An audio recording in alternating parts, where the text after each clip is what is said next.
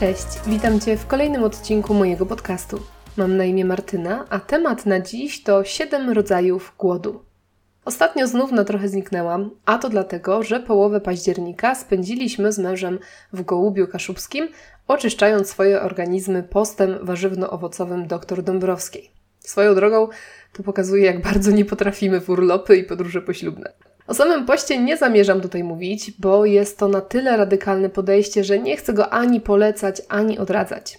W tym wypadku myślę, że każdy musi sam sobie odpowiedzieć, co jest dla niego dobre i czy taki restrykcyjny post jest czy nie jest ok.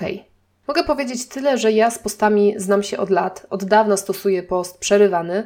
W zeszłym roku zdarzyły mi się posty na samej wodzie, raz nawet przez 72 godziny, więc nie była to dla mnie nowość, a w sumie nie było mi łatwo. I okazało się to dość dużym wyzwaniem. Więc tym bardziej nie polecam, nie odradzam, bo to zbyt duża odpowiedzialność, której nie chcę na siebie brać. Ale mówię o tym raz, żeby się wytłumaczyć troszeczkę, a dwa, ponieważ będąc w tym ośrodku dr Dąbrowskiej, mieliśmy okazję posłuchać wielu różnych wykładów na temat zdrowia i odżywiania i parę rzeczy gdzieś tam mi w głowie zostało. Takich, którymi bardzo chcę podzielić się też z Tobą. Jedną z tych rzeczy jest właśnie siedem rodzajów głodu. Otóż tak z psychodietetycznego punktu widzenia okazuje się, że jemy, i mówię to w cudzysłowie, siedmioma różnymi narządami. Jemy komórkami, żołądkiem, ustami, nosem, oczami, umysłem i sercem.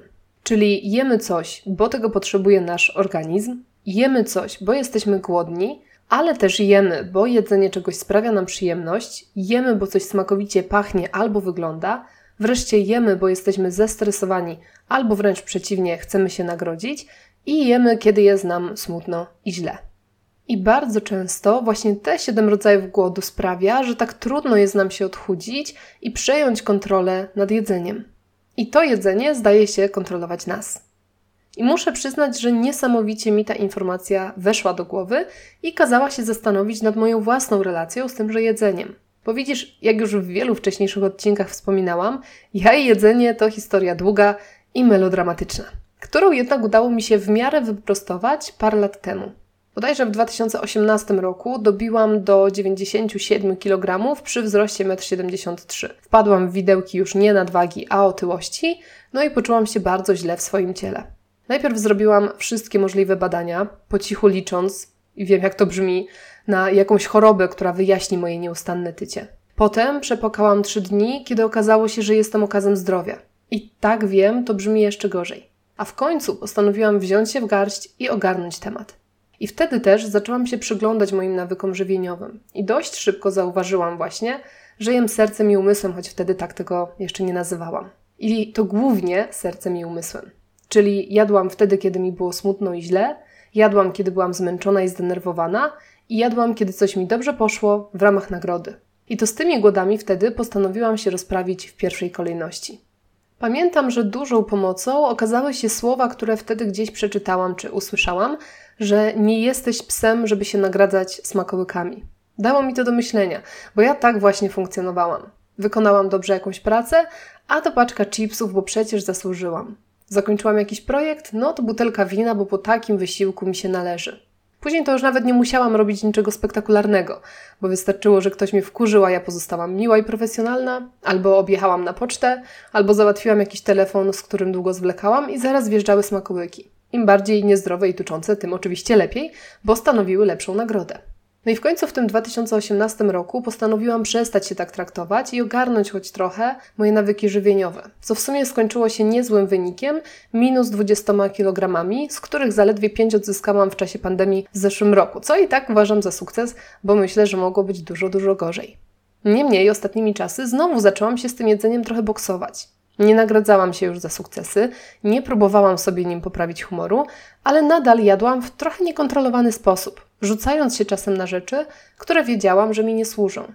No i w tym momencie wyjechaliśmy na drugi koniec Polski, przeszliśmy na same naprawdę mało smaczne warzywa i poszliśmy na wykład dietetyczki pani Moniki Adameczek.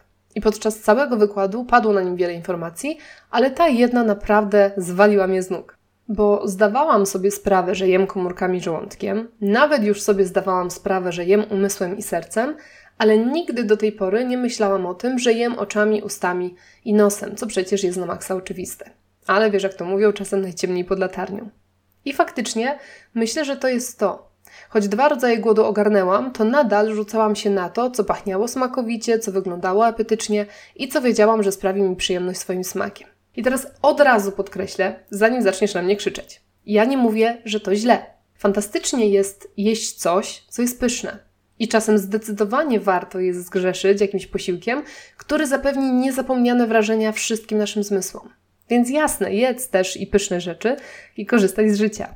Ale pod warunkiem, że ten głód oczu, ust i nosa nie przewyższy głodu komórkowego czy głodu żołądka. Co mam na myśli? Otóż komórki domagają się substancji odżywczych, witamin i minerałów. Żołądek domaga się odpowiedniej ilości i jakości pożywienia, które da mu energię i sprawi, że Twoja fabryka, czyli Twój organizm, będzie pracować bez zarzutu. I tylko te dwa głody mają tak naprawdę znaczenie. Te sprawiają, że jeśli je zaspokoisz, to będziesz funkcjonować, czuć się dobrze, mieć energię i będziesz zdrowy czy zdrowa. Te dwa głody są najistotniejsze i jedyne, którymi musisz się zajmować. Cała reszta to tak naprawdę potrzeby zmysłowe i emocjonalne, które tak, teoretycznie możesz zaspokoić jedzeniem, ale to może za sobą pociągnąć uzależnienie od cukru, dodatkowe kilogramy i całą resztę, o której sam czy sama dobrze wiesz. Natomiast są to potrzeby, których też nie musisz zaspokajać jedzeniem. I o tym, myślę, warto pamiętać. Bo głód oka możesz zaspokoić otaczając się pięknem, podziwiając sztukę, naturę czy coś, co cię zachwyca. Głód nosa możesz zaspokoić ogólnie aromatami, za którymi nie musi iść czynność jedzenia. Głód ust mogą zaspokoić odczucia i doznania. Głód umysłu albo nowa wiedza, albo właśnie wręcz przeciwnie, chwila spokoju. A głód serca, chyba ten najtrudniejszy do zaspokojenia, można zaspokoić bliskością i relacjami, a nie kawałkiem czekoladowego tortu, który pomoże tak naprawdę tylko na chwilę. Dlatego to, z czym chcecie dzisiaj zostawić, to po pierwsze małe przypomnienie, że kiedy wydaje ci się, że jesteś głodny czy głodna, nie zawsze faktycznie jesteś. Czasem to głowa, serce albo zmysły domagają się zaspokojenia ich potrzeb. Po drugie, że nie jesteś zwierzakiem, który musi dostawać smakołyki w ramach nagrody za poprawne wykonanie komendy. Po trzecie, że warto jest czasem posłuchać ciała i zastanowić się, czego faktycznie od nas potrzebuje ta nasza fabryka. Czy cukru, dajmy na to, czy jednak czegoś bardziej odżywczego. I wreszcie, po czwarte, że cieszenie się i celebrowanie wspaniałego posiłku jest jak najbardziej okay. Ale tu dwie sprawy. Pytanie, czy faktycznie celebrujesz tabliczkę czekolady, kiedy jesz ją w samotności, oglądając telewizję i nawet nie kodując smaku tego, co wkładasz do ust? I druga sprawa, Taki posiłek dla zmysłów i radości robi dużo większe wrażenie i ma większe znaczenie, kiedy jest faktycznie świętem, raz na czas. I uwierz mi na słowo, po dwóch tygodniach tego hardkorowego postu, kiedy dostawałam nagle podczas któregoś posiłku pół kiwi, to doceniałam je bardziej niż najpyszniejsze torty świata. I smakowało jak kawałek nieba. No dobra, więc to tyle mojej pogadanki, nazwijmy to psychodietetycznej. Mam nadzieję, że zachęciłam Cię do spojrzenia na jedzenie i odżywianie się choć pod minimalnie innym kątem. Przy okazji przepraszam Cię za tą przerwę w nadawaniu, a w ramach pokuty i zadośćuczynienia oraz po to, żeby zakończyć ten rok z przytupem, postanowiłam sobie ponagrywać trochę więcej i częściej, żeby wynagrodzić Ci te moje wszystkie nieobecności. Dlatego przez listopad zapraszam Cię tu nie dwa, a trzy razy w tygodniu. Takie przynajmniej jest założenie. No dobra, więc to tyle ogłoszeń. Dzięki Ci bardzo za dziś. Do usłyszenia niebawem i cześć.